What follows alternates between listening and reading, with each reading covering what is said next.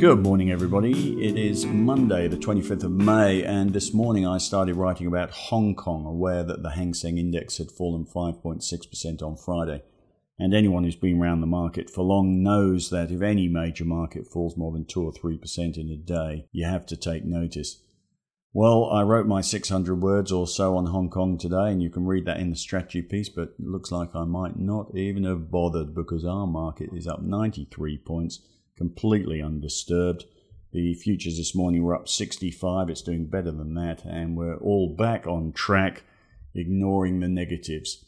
Do have a look at the Hong Kong stuff. There was a time where Hong Kong mattered because it could potentially be the pin that pricked the bubble of the market because it could have upset trade talks if the US had to do something political to stand against China. It could have destroyed the trade negotiations last year. And with the market flying high, that was a risk. But the bubble of the market has already burst, and trade issues are probably not focused around Hong Kong. And even if the US did stand up to the Chinese over Hong Kong, it seems unlikely to upset our market from its current position, which is more concerned about the coronavirus. So ignoring Hong Kong for the moment.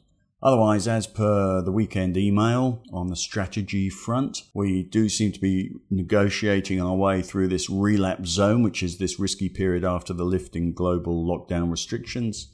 So far, so good. But we're, we're not out of it by any means, but you have to keep checking those confirmed cases of coronavirus globally and look for a pickup in the UK and the US in particular the US apparently were out on it's a holiday weekend. The Wall Street shut tonight, so is the UK. So it's a holiday weekend, and there are lots of pictures of people getting back to normal.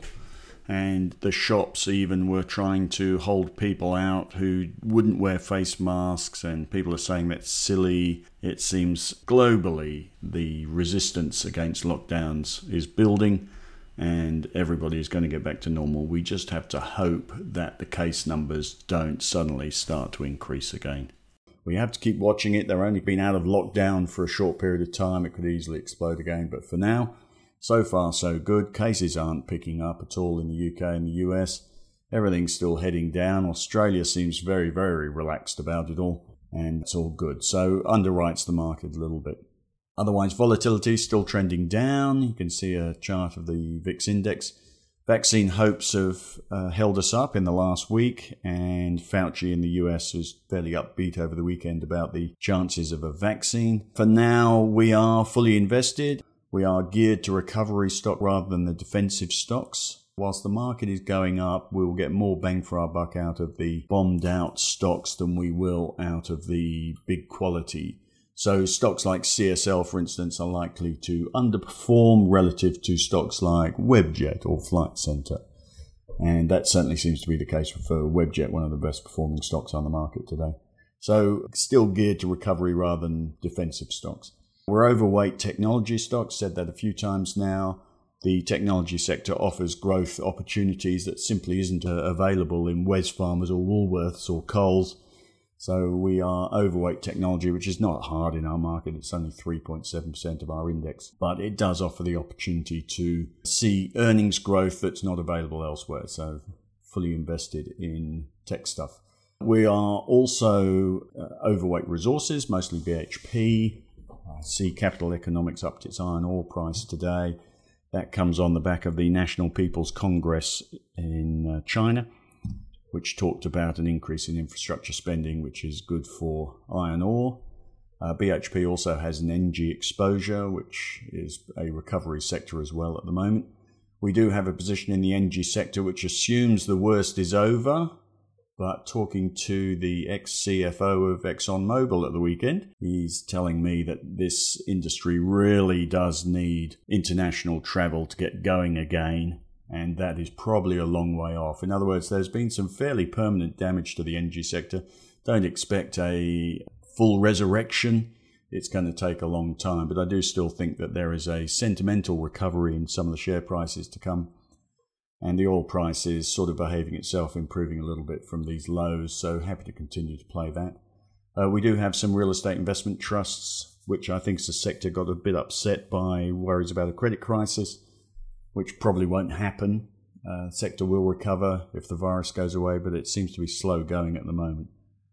Not a lot of friends in that uh, sector. Uh, as the market settles down and this new sort of uptrend develops, we've started to slide money out of the banks and into stocks with more recovery potential. We sort of found ourselves fully invested, still wanting to buy some of the recovery stocks and wondering where to get the money from. Well, uh, the banks, we are finding it in the banks and selling some of the majors in order to fund positions elsewhere. We'll, we'll have to reverse all this if the market turns over again. The uh, recover, some of the sentimental recovery stocks will not perform well. We'll have to duck out again. But for now, quite happy to be playing the slightly more risky sentiment driven sectors. That's about that. We have the UK and US shut tonight, so we should have a fairly quiet run for the next 48 hours or so. You can read in the newsletter about Hong Kong. You can also read in the newsletter about the tech boom. I've got a chart in there of the Nasdaq's just flying along. It fell 32%, bounced 40%, is only 4 5% off its high at the moment.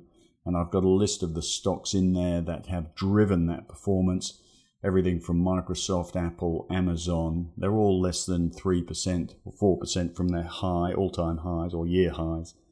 And it may well be that when results come around in July, you find that anything that is to do with technology has had a fabulous quarter or really benefited out of coronavirus. Certainly, things like Facebook and Amazon uh, will have been, an, an Alphabet or Google will have been seeing uh, intense interest as everyone sat in front of their computer screens. So we'll see what happens in July. We may talk about this sector being back in a bubble, but on earnings, it may just be justified. Anyway, we will watch. Meanwhile, Australia certainly isn't in a bubble, plenty of opportunity around, so happy to continue to play on our hopes for an uptrend.